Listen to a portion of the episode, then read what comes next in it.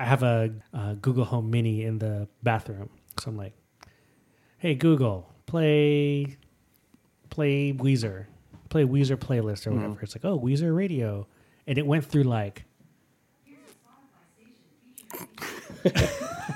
Good ears. Hey Google, Honey. stop.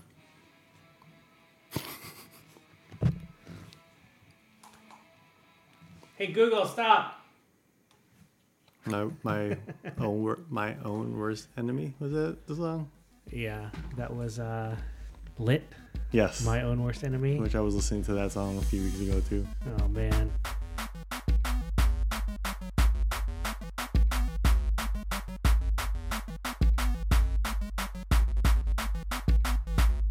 What's up, everyone? This is Anton from the Papa Culture Podcast. I am father to Jenny, which is six years old. and What's your name? what's your name? Ellis. Ellis. Say it louder. Um, Ellis, he, I twelve. You're You're, 12. t- you're not twelve. How old are you? How old are you, Ellis? Wait, should we start over? No, we don't have to start over. How old are you, Ellis? Um, three. Free? Yeah. Yeah, he's free. So yes, I am the father to Ginny and Ellis. And I'm John, father to Malcolm, who is officially three and a half. All right. So we're doing something a little bit different today. Um, we very rarely get to record in person, which we are doing right now. Across from me is John, and uh, to John's right is Ginny, and to John's left is Ellis. And um, they may or may not be um, on this podcast with us. so Well, uh, they definitely will be they will definitely be here. somehow. They may or may not be fighting during this. Um, I think it was a bad move to leave the maraca on the on the kitchen table. Uh, anyway, the Papa Culture Podcast is a discussion uh, about pop culture, TV, movies, sports, uh, through the lens of fatherhood. You know, we discuss uh, whether or not uh, being dads impacts how we consume everything that we consume.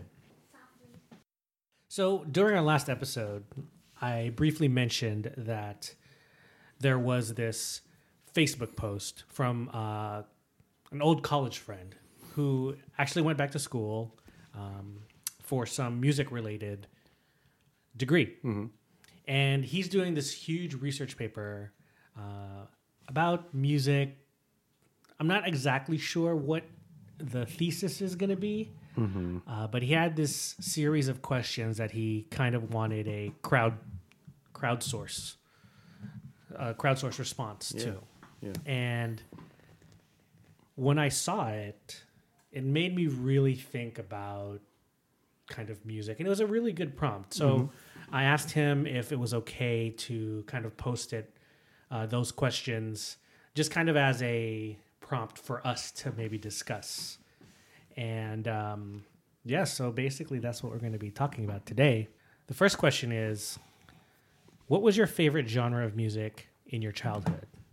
And what is your favorite genre now? I guess it, it it depends on the age. So through the end of elementary school, my favorite music was probably specifically Bon Jovi. it wasn't a genre; it was just pretty much Bon Jovi. But that, I- that's why you hella like raise your hands in the air when uh, "Live on a Prayer" comes on. Yeah, it it was it's a spiritual song.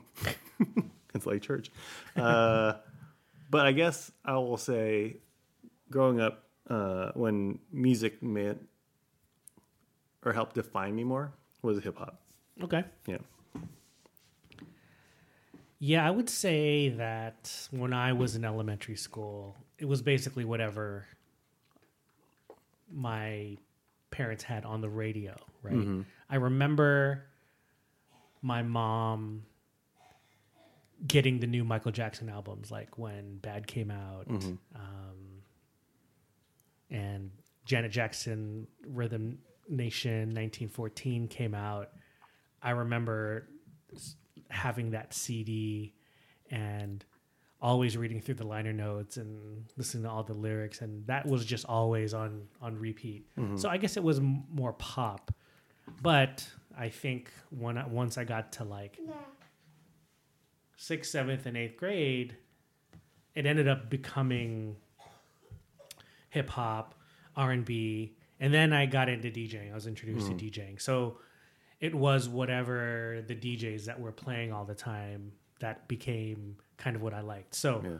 not only was it like hip hop and r&b but it was also like early dance music like freestyle um, and really early house at that time right? Yeah. um, yeah and i think that kind of lasted th- through college mm-hmm. and maybe a little bit after because because i was a dj Yeah. right well what about genres now has it changed Well, R and B was part of it too. I mean, whatever was, whatever was on the radio in terms of KMEL back then, For sure. right? And then late '80s, early '90s, yeah uh, and then uh, then expanding whatever it was, whatever I, it was that would define R and B and hip hop to me. And so, as a favorite, I would probably say it's it stayed the same, even though that's all really relative to the week or the situation I'm in. mm-hmm. And I think it's perfect that thinking about this question or these questions and thinking about recording while Ellis and Ginny around is because the type of music I listen to regularly is going to be defined heavily by Malcolm being around. for sure And there's some music at work and all that stuff we'll talk to, but there's a favorite that's still I would say it's definitely still hip hop because when I li- when I listen to hip hop that I love and even new stuff that not not necessarily like contemporary but just new things I hear mm-hmm. that sounds like the type of hip hop that I would like. Yeah. it still hits Yeah. like the soul. yeah So it's, I set up a radio with Gang Starr or whatever, or I, I, it was something else. It was it was hip hop hooray because I was teaching Malcolm how to do the the, the hands hip hop hooray thing, right which he was doing.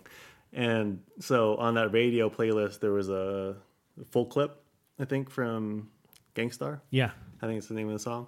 And I was just listening to it and then hearing kind of like uh, that DJ Premier beat relatively freshly, even though I've know I, I've heard that song before, but hearing it fresh, first time in a really long time, it still was like in my in my bones and in my like you know yeah I was still feeling it. yeah So I, I would say that's still the most kind of like esoteric thing. So okay. like, yeah. okay.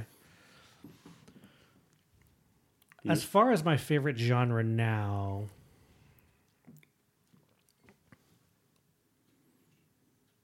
i probably would say it's probably still hip hop but nothing not i haven't evolved with hip hop though. Mm-hmm. you know what i mean? Like as hip hop is evolving i've i'm less and less interested. Although there are you know certain things here and there that Mm-hmm. that might be cool um and I think that because I'd grown up being a DJ and kind of like whatever was popular that people would always love to dance to, like I always kind of had my ear to the ground to that, Yeah. right? So that's kind of, I was always kind of like in the know a little bit about kind of what was what was popular and sometimes that impacted like my my my taste you know what i mean Yeah. um like for example uh i think i mentioned this on on in previous episodes too but when i started watching insecure it really got me into kind of r&b which i hadn't really listened to for a long time Yeah.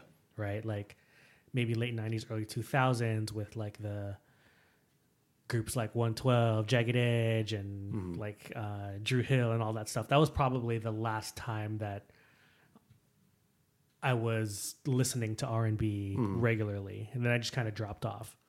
Um, sure, there was stuff like Alicia Keys, John Legend. John Legend, um, and things like that that I would, you know, I would really, I would like, but I wouldn't stay in that genre, Yeah. right? Um, but once I'd hear the soundtrack to Insecure, then I'd I'd start listening to like LMI or LMA or HER and IGR. yeah, right. Um, Filipina. yeah. And uh yeah, so I kind of like started playing those playlists a little bit more Khalid, Yeah. you know, all that stuff too. Um okay, so the next question. What inspires or attracts you to listen to that particular genre of music? And I guess that's your favorite, I guess, right? Mhm. What it does now. Yeah.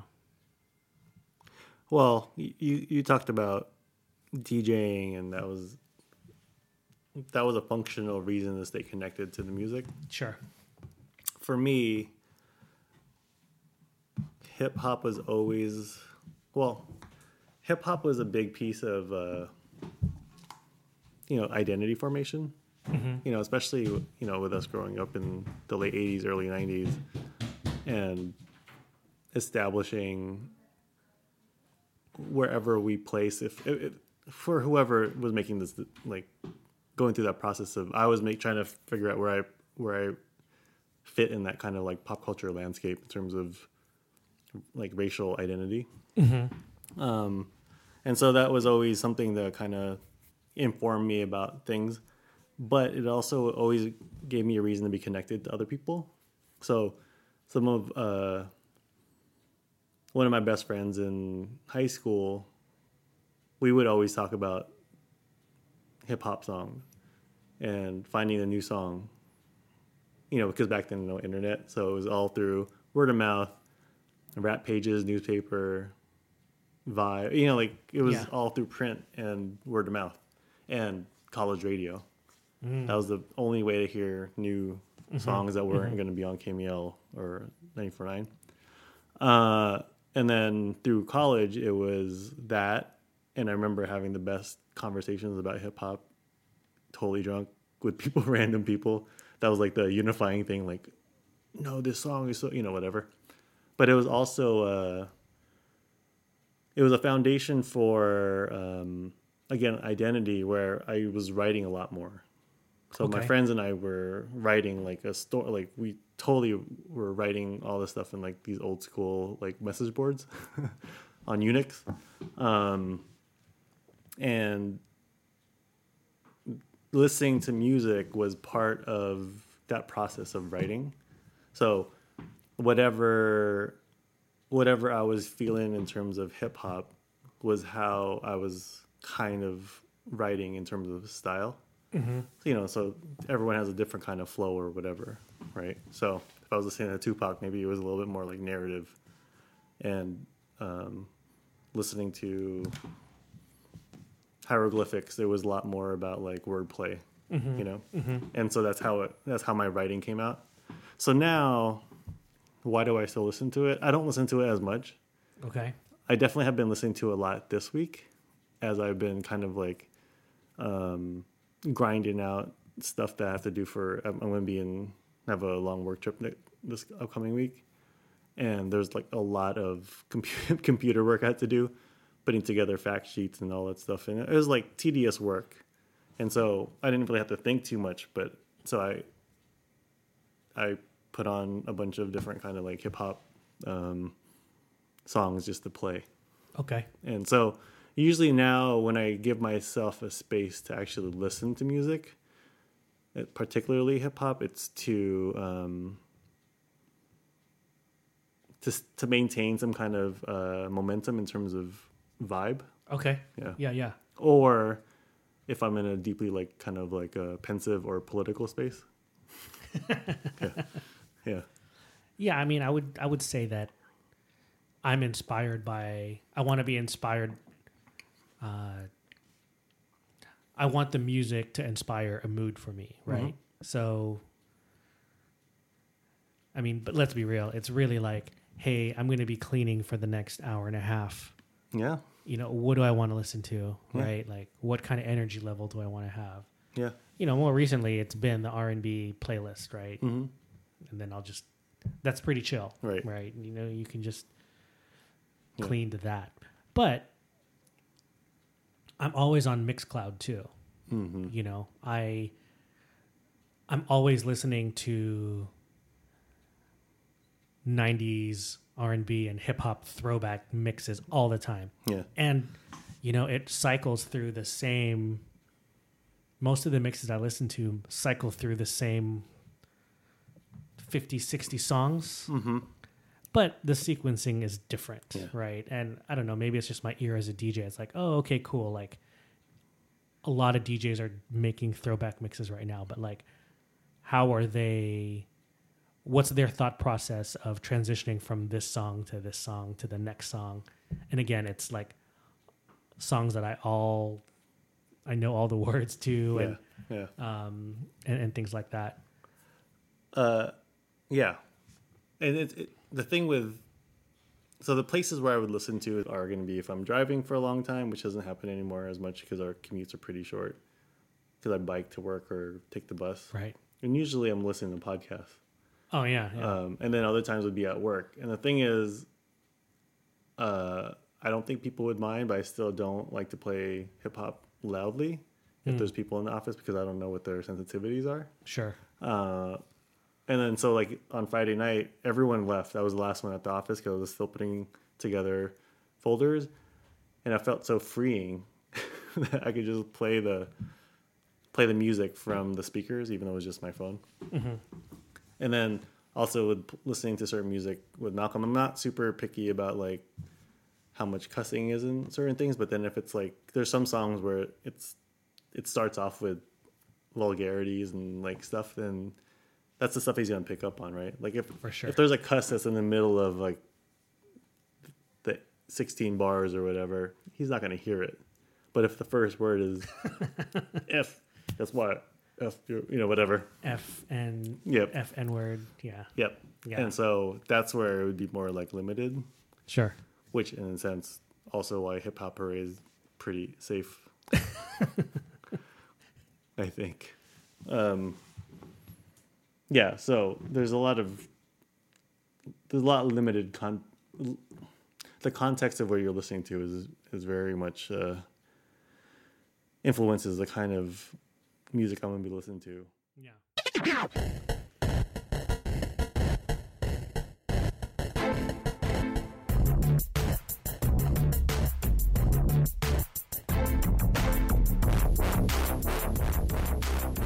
This next one is how accessible was music to you growing up?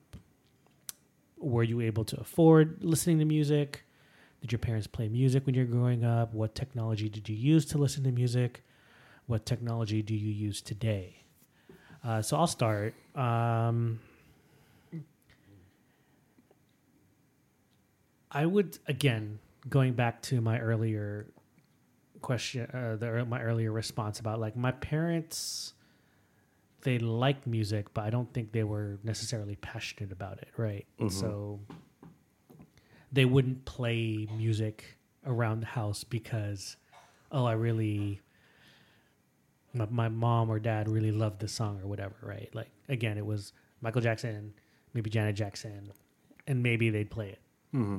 if the TV wasn't on or something like that, right? Uh,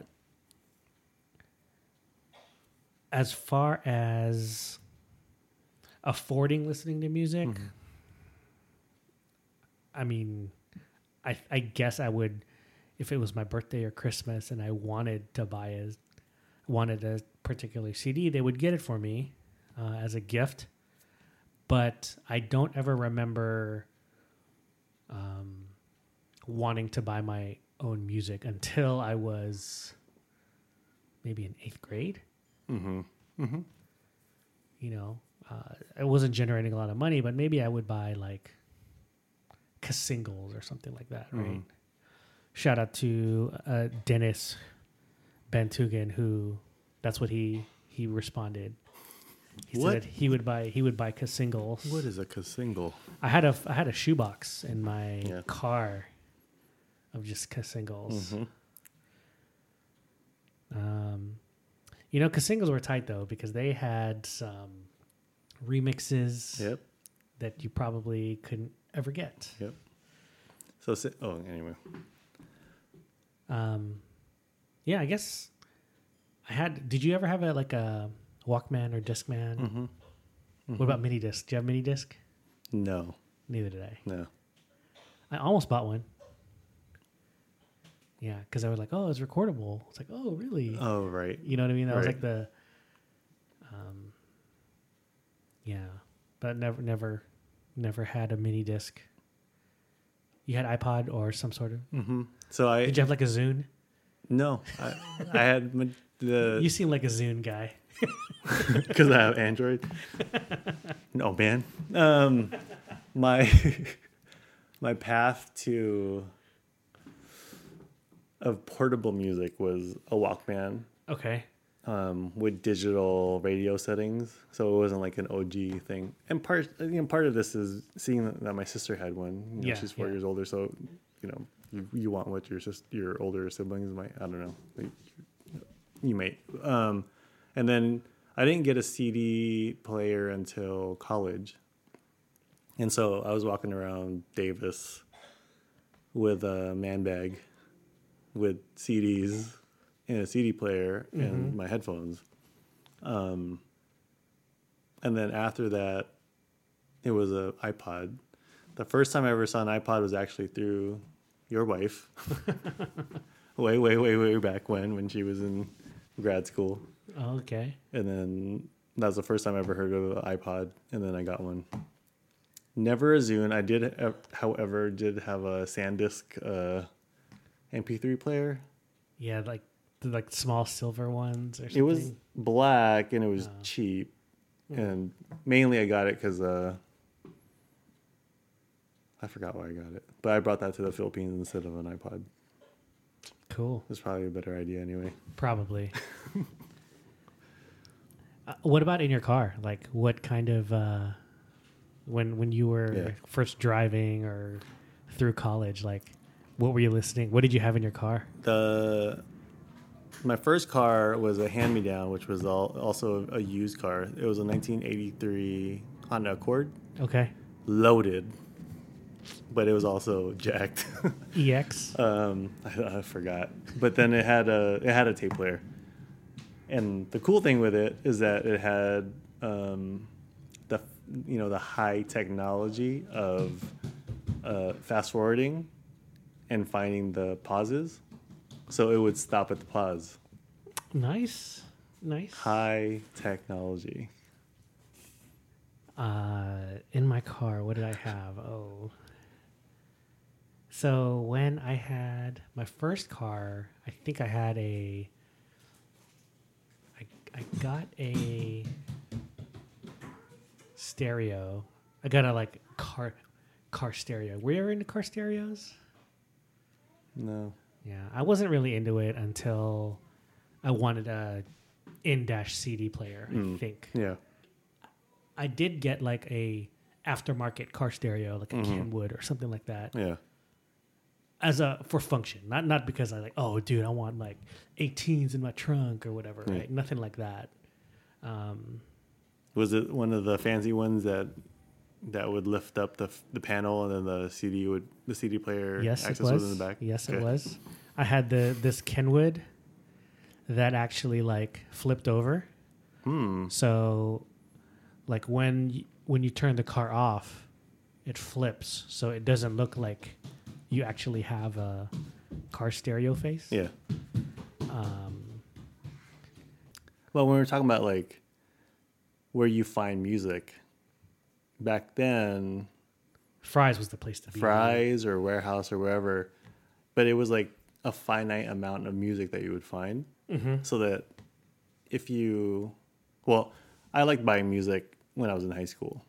Um, I didn't buy music really when I was younger. I mean, sometimes there, there were some Bon Jovi CDs, uh, tapes. Sorry, not CDs. Bon Jovi tapes. My first, my first music purchase through my parents at the flea market though was a bootleg of Raising Hell, Run DMC, Okay. and then my second one was a bootleg of Michael Jackson, Bad. Okay. Uh, but anyway, the there was something liberating about having a finite amount of music at that you're accessible to, right? So Sure. whatever was released, that's what you had. And even with cassette, cassette, singles, with cassette singles at Tower, the two for five dollars, there's only certain music that's there. So you have to decide that's that, that's what you're gonna get if you're gonna buy it Yep. versus again this whole process like with digital music is that you have everything Everything, dude. and so that you you know like everyone the joke is that you you have netflix and you spend an hour trying to flipping through all the categories and you don't you end up not watching anything because you spent an hour flipping through all these options right Yeah, for sure. My first CD I got for my birthday, it was, I think it was my, I think I was in seventh grade, maybe sixth grade, but it was like Public Enemy, Fear of a Black Planet. Hmm, nice except I didn't really listen to Public Enemy. I mean, my dad bought it. Oh, I think my my dad took my brother, my younger brother, and said, "Hey, pick something out for him." And this was when I guess the p- parental advisory explicit lyrics things came on. So they're like, "Oh, let's let's get that because it has that." And Public Enemy, it- like, it looked the album cover Yeah. looked pretty cool. yeah And um, I was like, okay. I opened. I was like, cool. I was like, I, I I've heard of them, but I don't think yeah I I would like it. yeah You know, I ended up listening. That was the one with. Was that the one with uh, nine one one is a joke? no that that is a uh it, it takes a nation of millions to hold us back. yeah. is that one? yep Okay. Anyway, yeah, that was my um that was my first cd that was Period? my first CD. Yeah, yeah, man, that was weird. The first CD I ever bought was the College Boys. The College Boys. Yeah, they were a rap group from Houston, I think. interesting. It was on sale at Warehouse. Back when CDs would come in the the box. Oh yeah, I got yeah, man. I remember getting. uh 911 joke was on Fear of a Black Planet. Okay, okay, that that it must have been that. Okay. Anyway, uh the box CDs that was a thing. I remember getting Nice and Smooth album, Hmm. Black Sheep, A Wolf in Sheep's Clothing. Mm-hmm. Dope album, Yep. really really dope. It that one holds up, man. It does, dude. The mu- the beats hold up, and Dres holds up. yeah, no, real talk, man, real talk. I'm gonna start playing that again later. Like Nice and Smooth holds up in terms of like nostalgia, Mm-hmm. but Greg Nice's lyrics don't hold up unless you're unless he was in on a joke. but Dres, For lyrics sure. wise and delivery, Absolutely, dude. Absolutely. And uh Chi-Ali's on that album too. yeah, free Um, Lee. Yeah, free free free Chi-Ali. Uh Nice and Smooth. That album. Sean Combs was one of the producers on it. Oh, really? Yeah. Oh, is that why Nice and Smooth ended up doing a a single with NKOTB? What? Yeah. No. Yeah, I don't know if it was both of them, but like when New Kids got repackaged to NKOTB, right? Uh, I think Nice and Smooth was on a song with them. Oh crap. Let me uh, let me verify this. Speaking of NKOTB, one of my singles was Donnie Wahlberg and Seiko, The Right Combination. Nice. I remember that single. It was black and white. I think it had Donnie in a leather jacket. Seiko was probably in, what was she in? Some lace thing? NKOTB and Nice and Smooth, Dirty Dog. All right, so let me answer number three. Music was pretty accessible to us. Music was a pretty big deal to my parents, so Okay. I think that helped infuse the importance of music, like listening to music or consuming music was to me. Uh, they would um, I, I think I mentioned. I think it was the first episode that we recorded of that. I remember listening to you know dubs of uh, the Beatles on tape that my dad would listen to. He actually installed a radio, a, a tape deck in his truck, and so it was the Sergeant Pepper's, and so that's like the my introduction to the Beatles and other stuff. Um, and so I remember always listening to like these tapes of like whether it was Christmas time or when my mom would be cleaning, she'd be listening to certain music. Like TV would be off, she'd be blasting music, and then, you know, so that kind of had that culture of listening to music at home. Um, I talked about buying music more in college, in in high school. Um, and what technology do you listen to? I think we talked about that. Yeah, we talked about that already. Yeah, and ma- majority of it is occasionally I will bust out a CD, but then now it's kind of like why? Because then I have everything on my Right. phone. Yeah.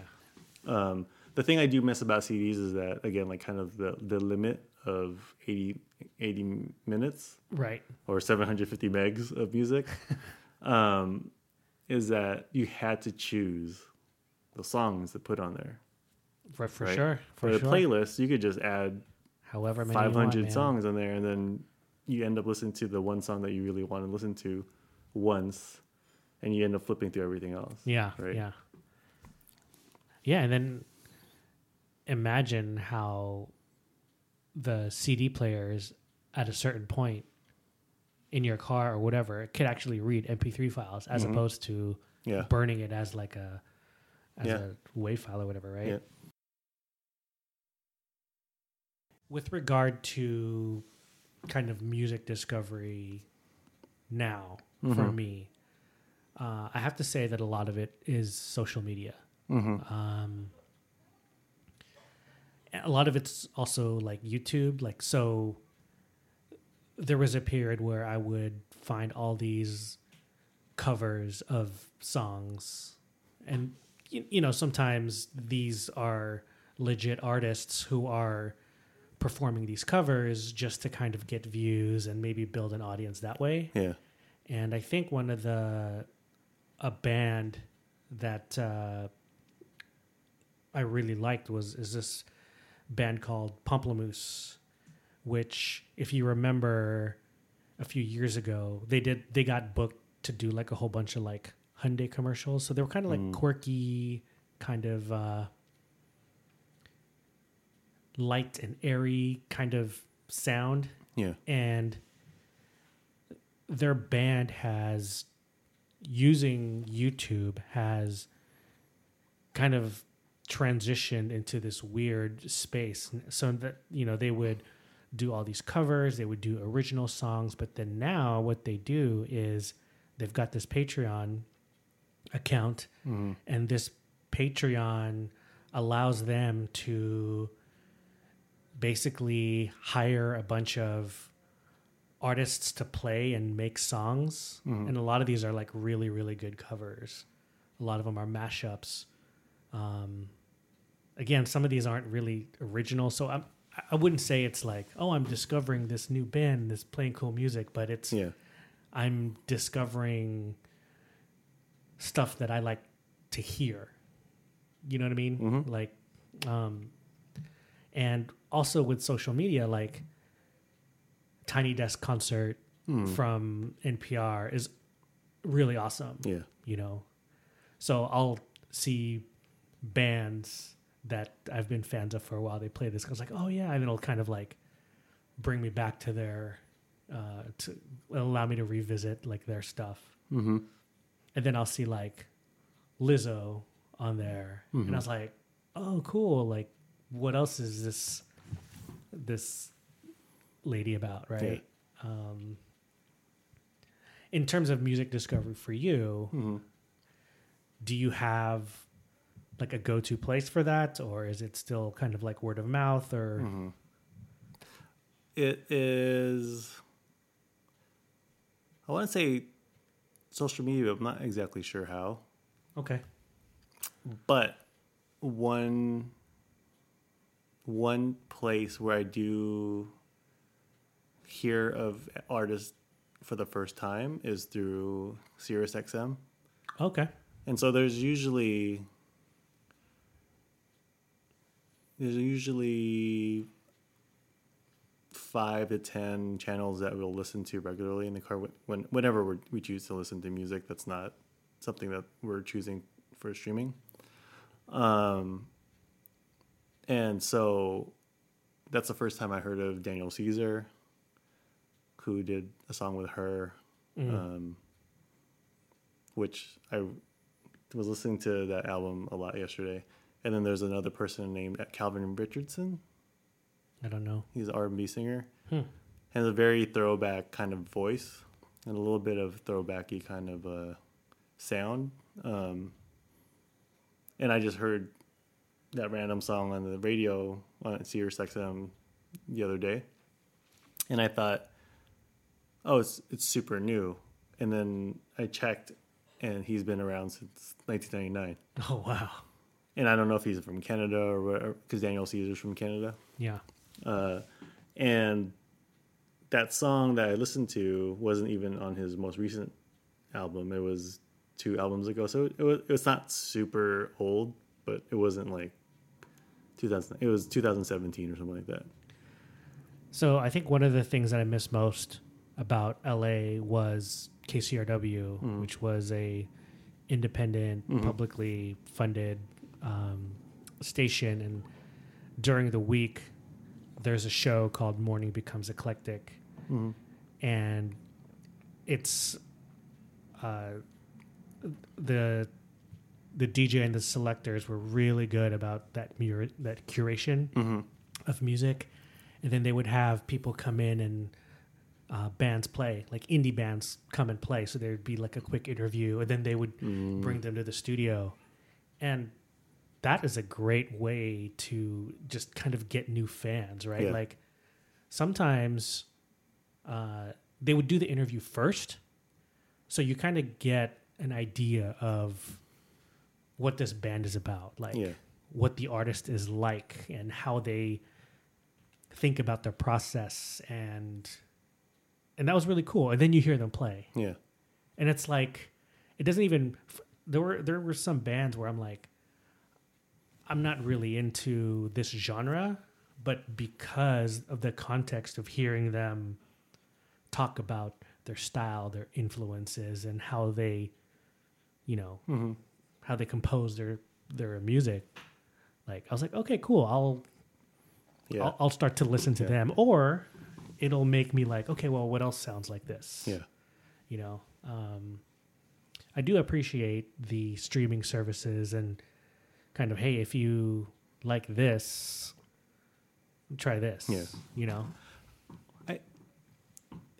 It's interesting you bring that up because I was actually just thinking about that earlier in one of the questions, um, because we were talking about like the the situations that we're listening to music, and with streaming services, I feel like Pandora is the best at mixing up the mixes.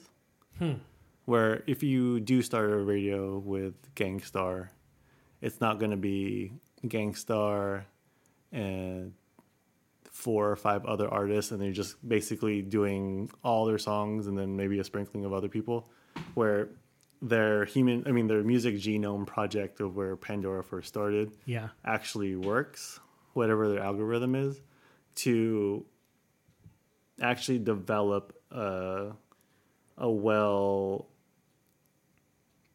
a well curated yeah AI mix of that genre. And there's obviously there's pluses and or thumbs up and thumbs down or whatever that case is that help kind of curate it. yeah But I feel like because I listen to music mostly through Google Play Music okay because I have a subscription to it.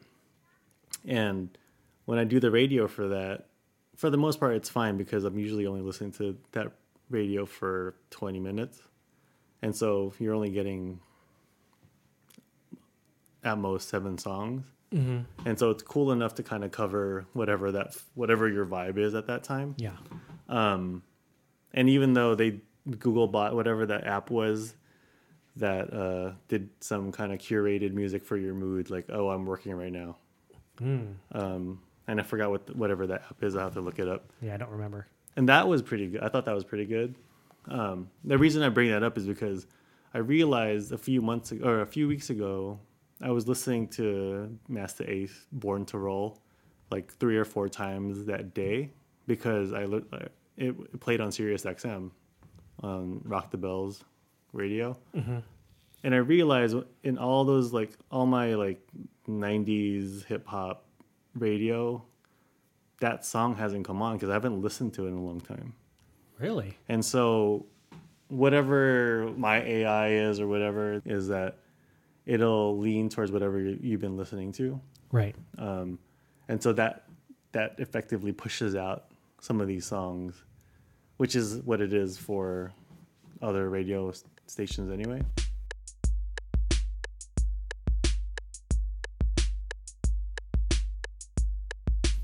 Uh, I will add on to this question is uh, what do you play music for Malcolm a lot? Uh, in terms of what he requests or what I want him to listen to. Basically, you. Um, we like to introduce fun songs for him because we know that that's the only way he's gonna want to listen to music that's not PJ Masks right now, or right now he's also into some like the Disney Junior songs. Um, and some now he's going to sleep usually with D- Daniel Tiger, which we were listening to before. And so Hip Hop Hooray was one because I forgot we were. I think something popped up and he's learning, you know, hip hop dance moves. And then I was like, "Hey, you want to listen to Hip Hop Hooray?" And then it's easy because then he can just, you know, move his hands left to right, and it's really cute how he does it because it's so offbeat and kind of awkward, but it's really cute. Um, so that's the kind of like we try to find the fun, whatever it is. It's not. Sometimes it's hip hop. Sometimes it's like some pop song. So some of his favorite pop songs are um, Vanessa Carlton. Is that who it is? Migos, Bad and Bougie. Migos Bad and Bougie. That was just for a few. uh, yeah, so things that are like there's like patterns to it and like kind of sing songy. Um, and so we kind of just try to in, in, introduce things like you know, I think I mentioned it before. One of my uh, pride, pride and joys was him actually getting into some of the Rent songs. Okay. Rent sound. Yeah, yeah, yeah. I Rent. remember. I remember that. Yeah. How about you? We don't really play a lot for them. It's like if Tess and I want to listen to something, we'll just play it, Mhm. right?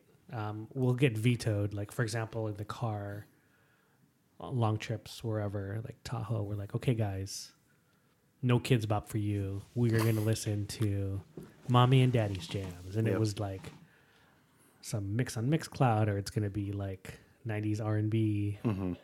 Playlist on Apple Music or whatever, right?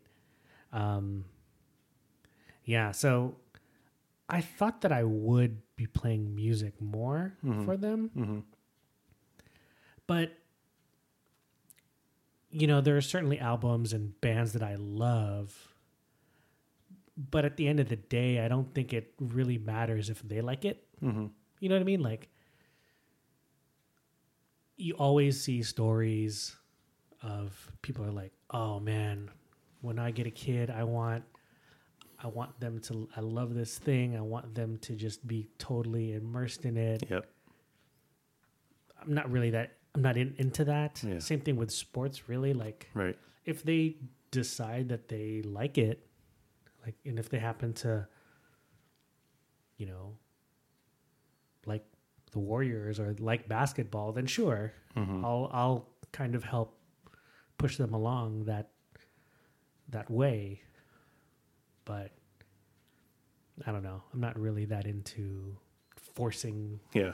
them because I like something, right? Mm-hmm. Um, Yeah. For us, it's mostly what can we introduce to change the soundtrack for the day Okay, So I hear that- you. I hear so that we don't have to listen to all the kid songs so that he can yeah. I mean i guess we could always just force him to listen to it but that would just be a more less pleasant ride. You know, I have to admit, and this is probably because I'm like super washed, but you know, Kidz Bop actually does keep me in tune with mm. kind of what people are into Yeah. now. yeah You know, yeah um, yeah, and maybe this is a. I'm not sure if I want to. Di- let's digress. Let's digress. But like pop music, there was a period of time where maybe this was probably early to, like probably my twenties, where it was like liking pop music was like frowned upon. mm-hmm You know, mm-hmm particularly because you know I was uh, I was a DJ, so I had to know what the pop music was. like but Britney and NSYNC pop music yeah, and that, and like who was, uh, yeah, maybe Britney and sync. Um, and probably when Taylor Swift was coming out, Hmm. like when she first came out, Yeah. and um, even like Will Smith when Millennium came out, right? Mhm. Like, mm-hmm. um, I remember the DJs around here would like call that jiggy stuff, Mm-hmm. right? yeah Um, which is like the super main mainstream poppy mm-hmm. sounding stuff. Um, but I don't know, like. I don't think I've ever really hated pop music. I think it was just a show, just to like, yeah you know, to let people know that like, hey man, I like the indie stuff. like I, I want to be a hipster, right? Like, Yeah. um, oh, I guess the upshot of that is really just I'm not mad at pop music right now mm-hmm. because of Kidz Bop, right? yeah It's funny because there's there's so many songs that I'll hear on Kidz Bop that the Ginny and Ellis will will sing, and it's like, oh okay, I kind of the melody's nice, and you know I can see how how catchy it is, and then I'll hear it at like a coffee shop later. I'm like, Yeah. oh shit, that's what the original song sounds like. Yeah. Oh yeah mm-hmm. like Ellis is into um How Do You Sleep? I think Sam Smith, okay you know. And then uh it's pretty funny. That's like his favorite song. Um yeah, and I'm like, "Oh yeah." And then there's like Dua Lipa and Halsey. you don't know these? Maybe when uh I may have heard them, but I don't know the names of them. yeah. I'm not against new music. I, I I, think we're kind of jumping into like things. I know. Um, there's certain hip hop that I can't listen to, even though I tried. Like I listened to, I tried to listen to Travis, Travis Scott. Travis Scott.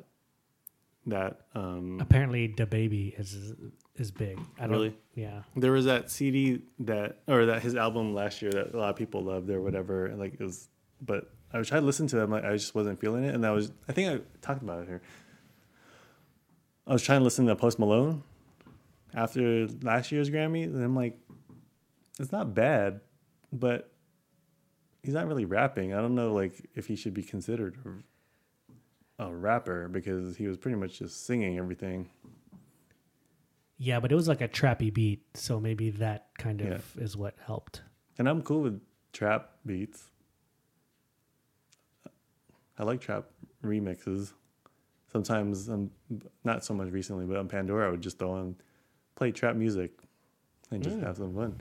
Um, yeah. But anyway, I, I don't um Well, with Post Malone, I don't know too much about him, but Mhm. if you track all his hits, mhm. it's going less from hip hop into more like yeah. more pop, Yeah. right? Yeah. And I'm wondering like if he's following a trajectory where like okay, he'll kind of get in on the hip hop and then start to like Hmm. kind of like what Pink did, right? Yeah. Um, I, yeah, and I think people just change their interest, right? yeah, that's true. I mean, well, I- I- I guess the difference with Pink was like that was back in major label days where you couldn't independently produce. Like if you wanted to make it big, you Right. got you had to do the pop R and B thing. you, you had to do what the label told you to do, Yeah. right? Like, Yeah. um, and we'll probably get more into that later um, with the questions. Okay, let me see.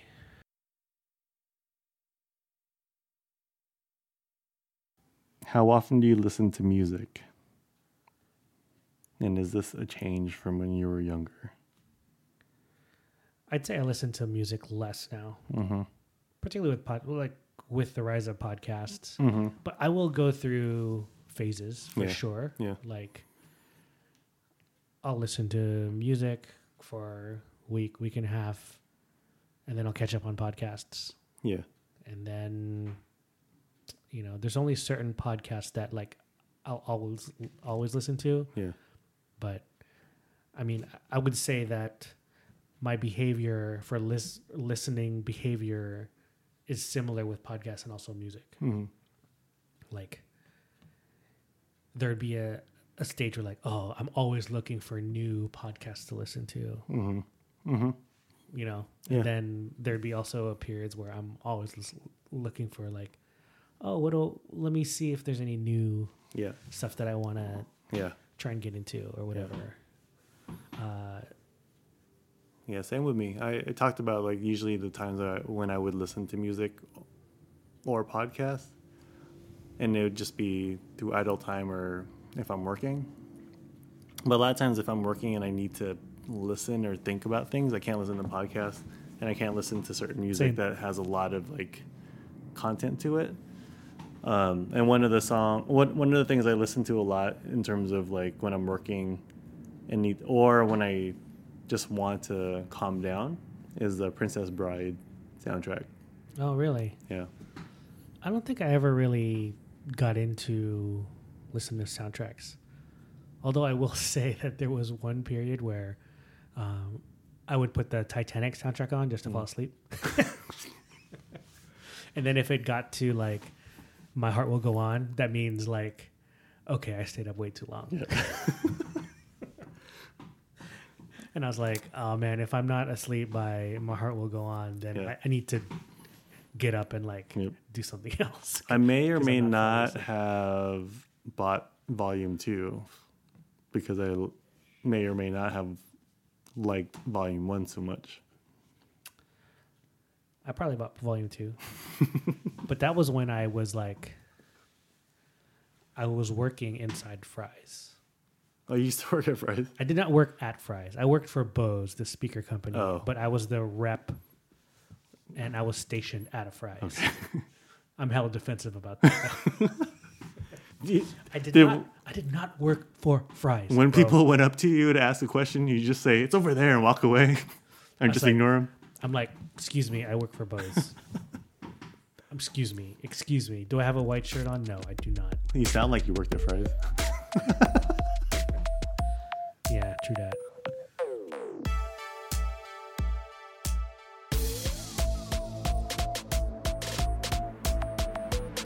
What are your likes and dislikes about today's music compared to music in the past?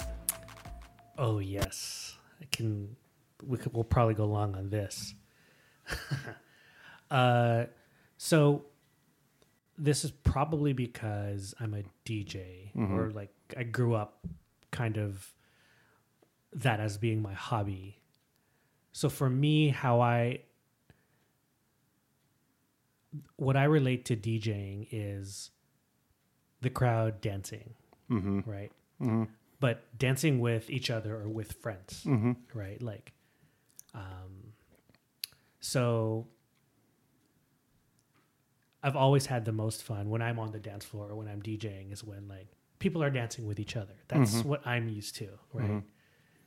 Um, so for me, music needs to be upbeat, Like the the slowest is probably like 92 beats per minute, but anything above that is like um, kind of the right tempo to actually be moving. Mm-hmm. Right now, the trend is with the trap beats, Mm-hmm. super slow, Mm-hmm. right? Mm-hmm. Slow, kind of droning Mm-hmm. sounds. And when I imagine like being on the dance floor with those songs, it's just like dancing with someone. It might be boring. Mm-hmm. You know what I mean? Mm-hmm. So that is my I don't know if it's a beef, but like that's what I noticed about it, right? Like I don't think the music these days, particularly in hip hop, Mm-hmm. um, is conducive to people dancing with each other, Yeah. right? Yeah. And with EDM being really big Mhm. and like the kind of the production of a DJ, like, you know, the clubs that I loved going to when I was younger, you don't, you, you might not even see the DJ. Mm-hmm. They're upstairs in a booth in a dark room, Mm-hmm. which means the focus is the music Mhm. and the connection you're making with your dance partner or your friends or whatever, right? Mhm. Just like that moment. But once they start putting the DJ up in front Mm-hmm. with lights, visuals behind them that are matching to the music, like It's the DJ. your eyes are like completely focused Yeah. on them. So everyone's dancing, having a great time. That's great. Um, but everyone's facing like one direction, like they're a performer, and right. Right. surely they are. Yeah. Like I'm not trying to like Yeah. diss EDM DJs Yeah. or the the new style, but I, I I understand that things evolve, Mm-hmm. right? So I think that's my biggest disconnect Mhm. is, you know, um, if do you remember uh, that thing you do The movie? the movie? yeah, I haven't watched it all. Well, anyway, there's like there's a scene where the band is playing a slow song like a ballad Mm-hmm. or whatever and like the the they're playing at this restaurant and then there's like a dance floor in the middle and nobody nobody's dancing they're just really bored and this kid comes up and he goes you know how are we supposed to meet girls and dance Mm-hmm. if we're not actually dancing Yeah. you know what i mean Yeah. um, so again, for me, that's kind of what, and that was back in like the '60s, right? Yeah. So a band's job was to play music so that the the folks can dance Mhm. with each other, Yeah. with their friends, have a good time, right? So that's changing, and then at some point, I guess you just want to watch the band, and everyone's watching the band, Yeah. right? So I guess there's this correlation of this DJ that's just kind of there to help build this connection, and then now you're connecting with the the audience is connecting with the DJ themselves. Mm-hmm. You know, Mm-hmm. um, yeah. I mean, that's kind of what I noticed about kind of the music industry these days. Like when Yeah. that that transition. Mm-hmm. Hmm. I think I think my the reason why I don't connect with a lot of mo- like contemporary like pop or not say pop but like top 40 hip hop Mm-hmm. unless they happen to be like deeply hip hop, but then still make it like Kendrick Lamar, is uh the it seems kind of like overproduced. I shouldn't say overproduced. They have their own style now with like doing a lot more Sure. versus when you listen to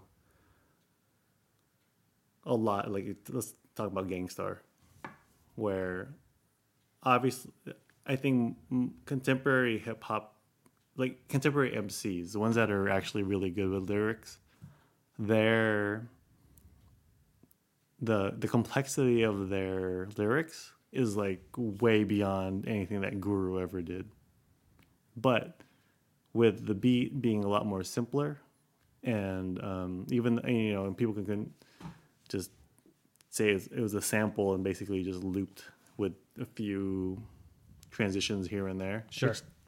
it was, but it had that kind of like whatever sound to it, and then the delivery and the the complexity of lyrics was not as complex. Or like the the structure and then the the content and the uh, whatever was not as complex. And even like with kendrick who i love that's why some of his songs aren't as like they're not single they're not singles as much as they are. You have to listen to the whole thing to really get a capture like to capture the whole experience of it. Um and that's i think that's why i wasn't connecting with some of the other I mean, I'm sure there's also something about clearances for samples now. Mm-hmm. Like it's probably much harder than it was in the, yeah especially in like that Yeah. golden era where it's just like yeah whatever you find, just put it on. Right. Right. Particularly all the yeah like all the deep, deep, deep cuts and Yeah. deep breaks. Right. I don't think people need to live in the nostalgia in terms of whatever, but I think there are producers that can recreate that kind of like a jazz beat and then loop it, or uh, an old '60s or '70s R&B or soul song and then flip it, right? Um, rather than what you necessarily hear mostly on like the radio. I don't listen to the radio, but like as a as popular hip hop, you know, because I was listening to um, these guys from the Northeast called Apathy and Celph Titled, um, out of this crew called the Demigodz, and um, so they're they're pretty much like battle rappers. They're punchline rappers, um, and I've been into them since I heard of them in the mid two thousands. But I was listening to their most recent album as based off of what I was listening to, and the the beats I love because a lot of them are kind of like this more like uh, melodic kind of R and B style. Um, even though their their lyricism and their delivery is much is really rough, like um, like aggressive. Um, so people can still do it, but that's quote unquote underground hip hop Right. you know, or independent hip hop, and not necessarily uh, mainstream, whatever. And that, that's not a blanket thing because I, I like J Cole.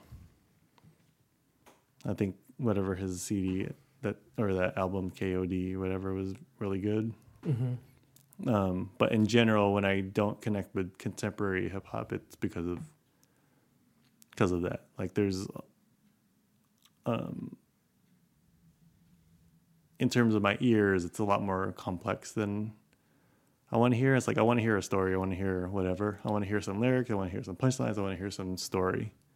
And some folks are way too maybe talented. They're like really, really complex with Right. you know their Mhm. structure and their delivery.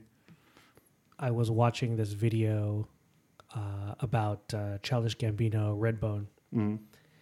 and they were talking with. It's an interview with the producer, and he's basically deconstructs that beat and explains how he did it. hmm The thing about Redbone is it kind of does sound kind of like throwback and kind of like classic, like soul, Mm.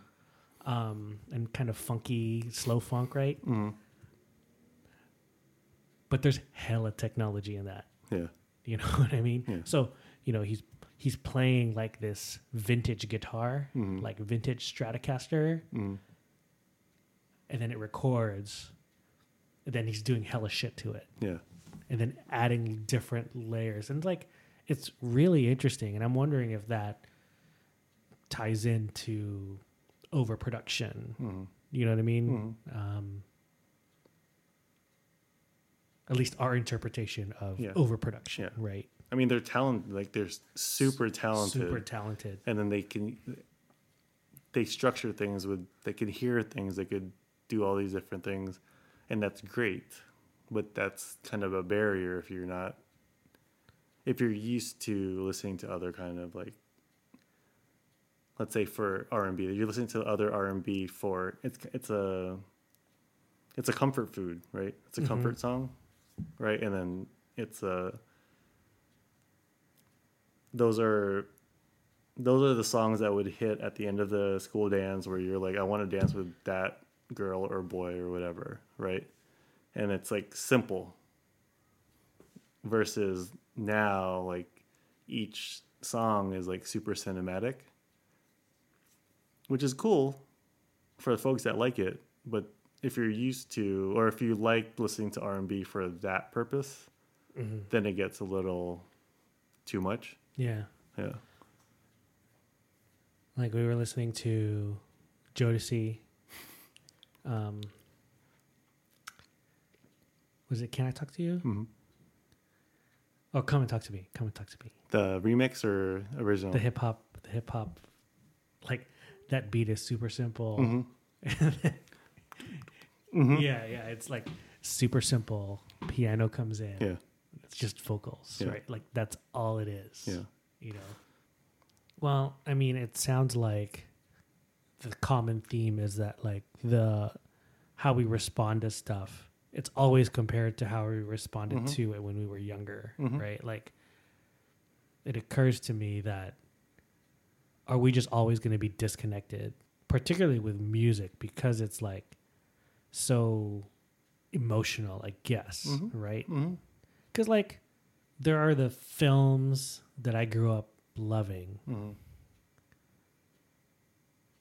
Technically, not complex, not Yep. simple. But then there are films now that are really complex stylistically, Mm. visually, you know, that really resonate with me. yeah Um, that I like love. It's like, oh, dude, this is yeah this is really good. yeah I'm curious, like, what it is Yeah. about the music that creates that disconnect. You know? well i mean music one music is shorter right a song is Sure. five Yeah, minutes Yeah. yeah. versus experiencing a film it's an experience i mean it, it- You're investing. it- yeah experiencing is like it's the active that's the active part of it is that you're experiencing something mm-hmm, mm-hmm. but with a song and i think it's harder too with like because of streaming it's harder to listen to an album as an album Sure. you know now it's like a collection of songs that happen to be in an album but like when you buy a cd or a tape you're listening to that whole thing unless you skip through it but for the most part you have to listen to, to it especially if it's a tape right Yeah, and then you know, like what used to happen before, because we were listening to the radio all the time, Mhm. was that songs would get played over and over and over Yeah. again, and like yeah there's maybe that's also a part of it. Like you- you're talking about film as an experience where you're like investing all this time. hmm Like back in the day when you're listening to a song, it's like, oh, maybe you didn't like it in the beginning, but every time you're listening, there's you're experiencing different things. Yeah. Like, you know, you find out that the girl that you like really loves that song, right and then you're like, mm, okay, maybe I Yeah. don't hate it anymore. Yeah. And you know, so there's, I've, because with streaming, you don't like a song, all right, I'm out.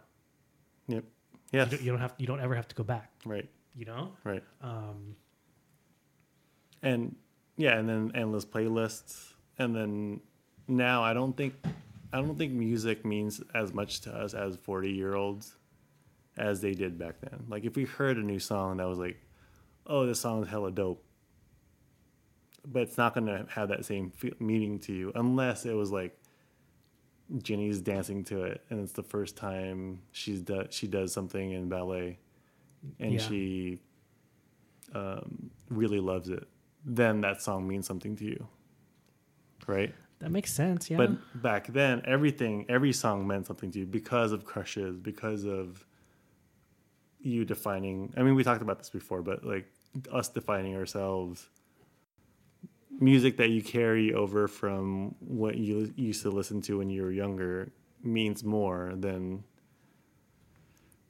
what you would listen to now now it's something that's like oh that's fun to listen to or I really like li- listening to that music. And now it's like, what? How often do you dance to music? Like, how often do you get really like physically invested in the music, and not like for Peloton or not for like a run, but Right, like right. really into having fun with dancing with Tess. Right. Right? It's at weddings, and usually there are era It's, music. it's like throwbacks. Yeah, and actually, I was gonna ask you like if I- I feel like everyone has this from like growing up because like if you did listen to music as a teenager, then there are gonna be songs that still kind of like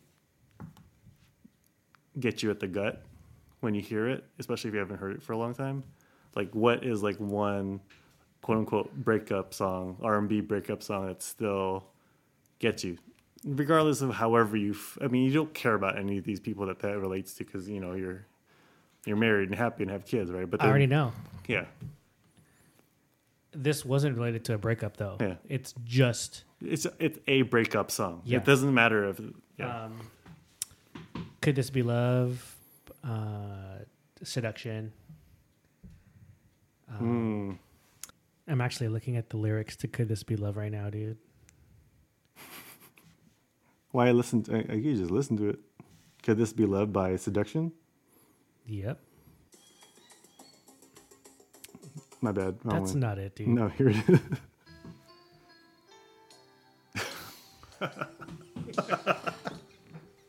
oh damn! For me, it's uh, before I let you go, or before you walk out of my life, by Monica. Here we are face to face. Oh yeah, that's a good one too. That was that one always like brings me back. Yeah, yeah. I remember at a time when I wouldn't listen. we listen. can do a to, whole episode. I know. just like breakup songs, bro. we could do it. Maybe we'll just interview people. Maybe that's what I'll do uh, when I'm hanging out with the homies next week and be like, "Hey, man, If you can make it's people just cry, it's just all dudes, all dudes in Tahoe. Like, hey, man, what's the uh, what's your number one breakup song, bro? like, what's the one that makes you the saddest?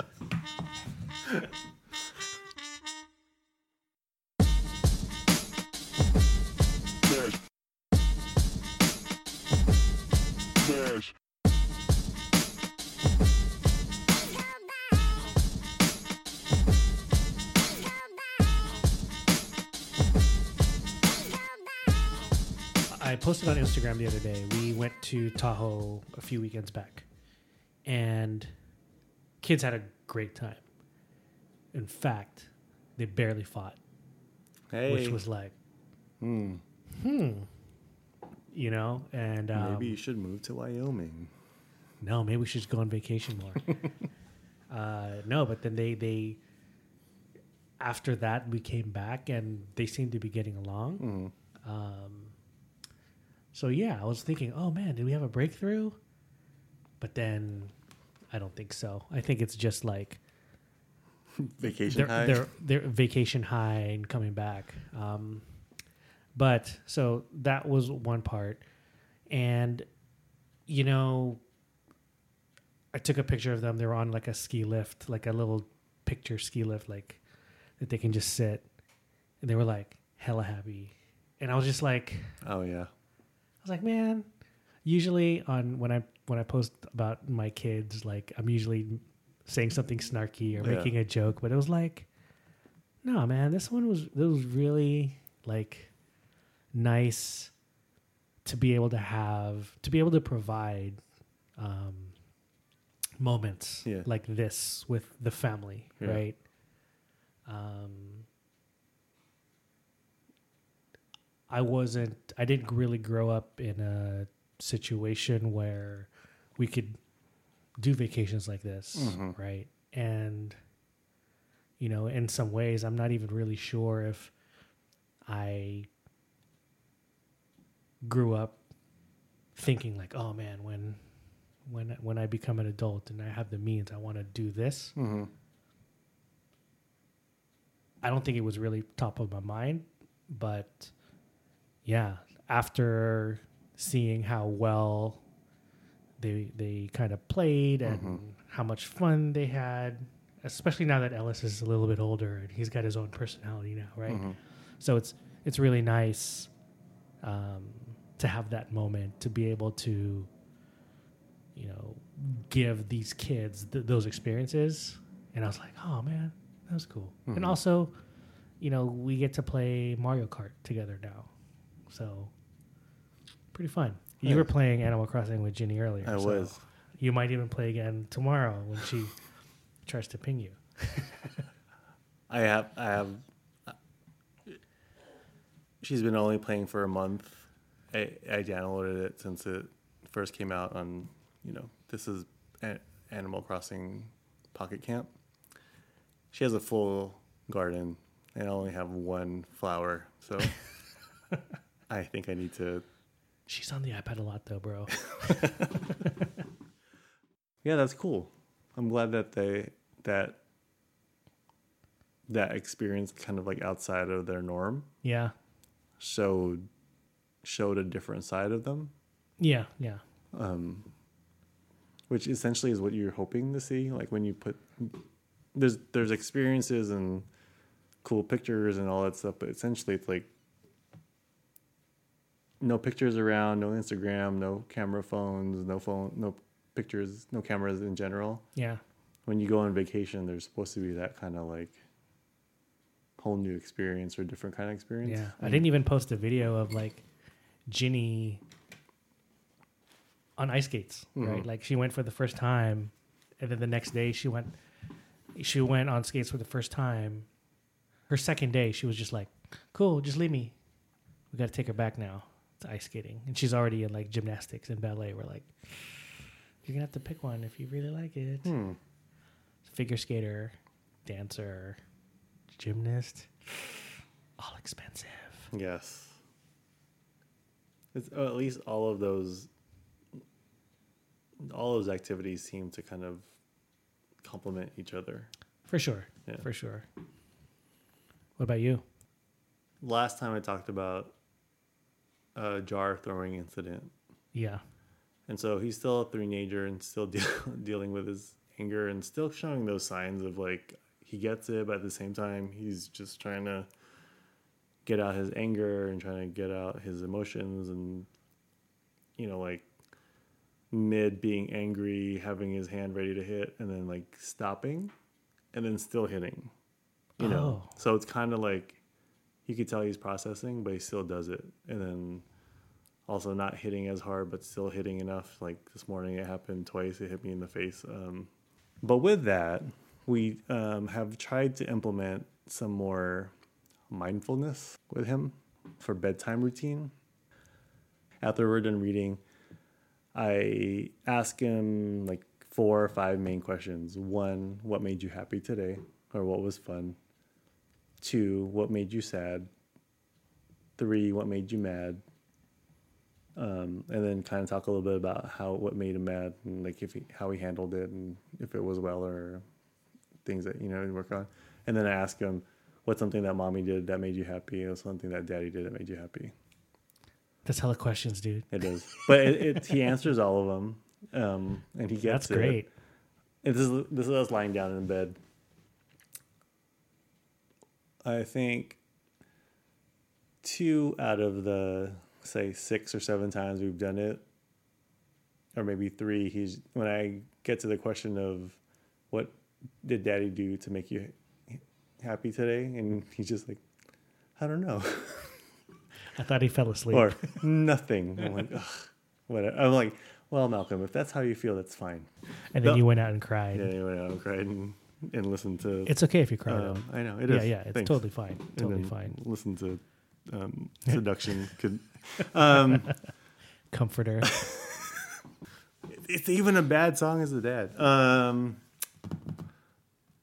and oh, the other question, the other question is, and it's interesting because he's at, he asks for it, and this is where more of the mindfulness part is, is that I was trying to figure out a way for him to close his eyes and and be mindful about different feelings, like physical feelings. So I'm like, Malcolm, close your eyes and pretend you're a bird. What do you feel? Do you feel the wind in your wings? Do you feel the sun on your back? Do you feel the heat from the sun? Do you feel the cold water when you're in the water or the cold from the water? And then he would do that to me. Like he would say, You're a crocodile. And then, do you feel that? So we've been doing that also. And now he actually asks for it. Oh, Yeah, like nice. he, he like he for he, if I say if I forget it, if I try to rush out and not do my part, he says, "Wait, no, your part. What about you?" And so you know, it's three and a half mindfulness. What it, what is it? But it's uh interesting that he he's he calls for it. Like he's yeah, as a routine, he asks for it. Man, sometimes when I ask Ginny questions and Ellis questions at night when they sleep, I'm like, okay, what'd you have for lunch? Like, it was just like checking in. Yeah. Like, you know, Yeah, uh, I was like, oh, what'd you have for lunch? Or, you know, what did Mrs. Chang, your teacher, like, what did, what was one thing that you learned, to, you know, like learned Yeah. today? So I wanted to get her to try and remember it. I tried to ask Ellis too, like, Ellis, what'd you have for lunch today? And he's like, chicken and rice. Okay. Or like, spaghetti and bread. Great. uh, so I like that. I, I think I might Wow. try and change my questions to be like something simple and then Yeah. something a little bit more thoughtful. yeah. So that's pretty cool.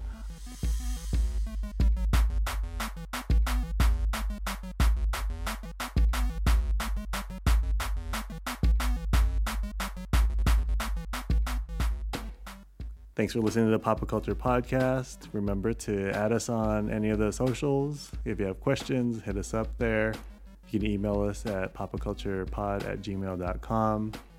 If you have any ideas for topics or want to talk to us, let us know. Remember to check out our videos on YouTube. We'll be putting out more frequent ones and share our podcast with your friends and fam. If you haven't, go to iTunes, leave a review. That would be really helpful so that others can hear about the podcast. And so for Anton, this is John. Thanks for listening. Peace.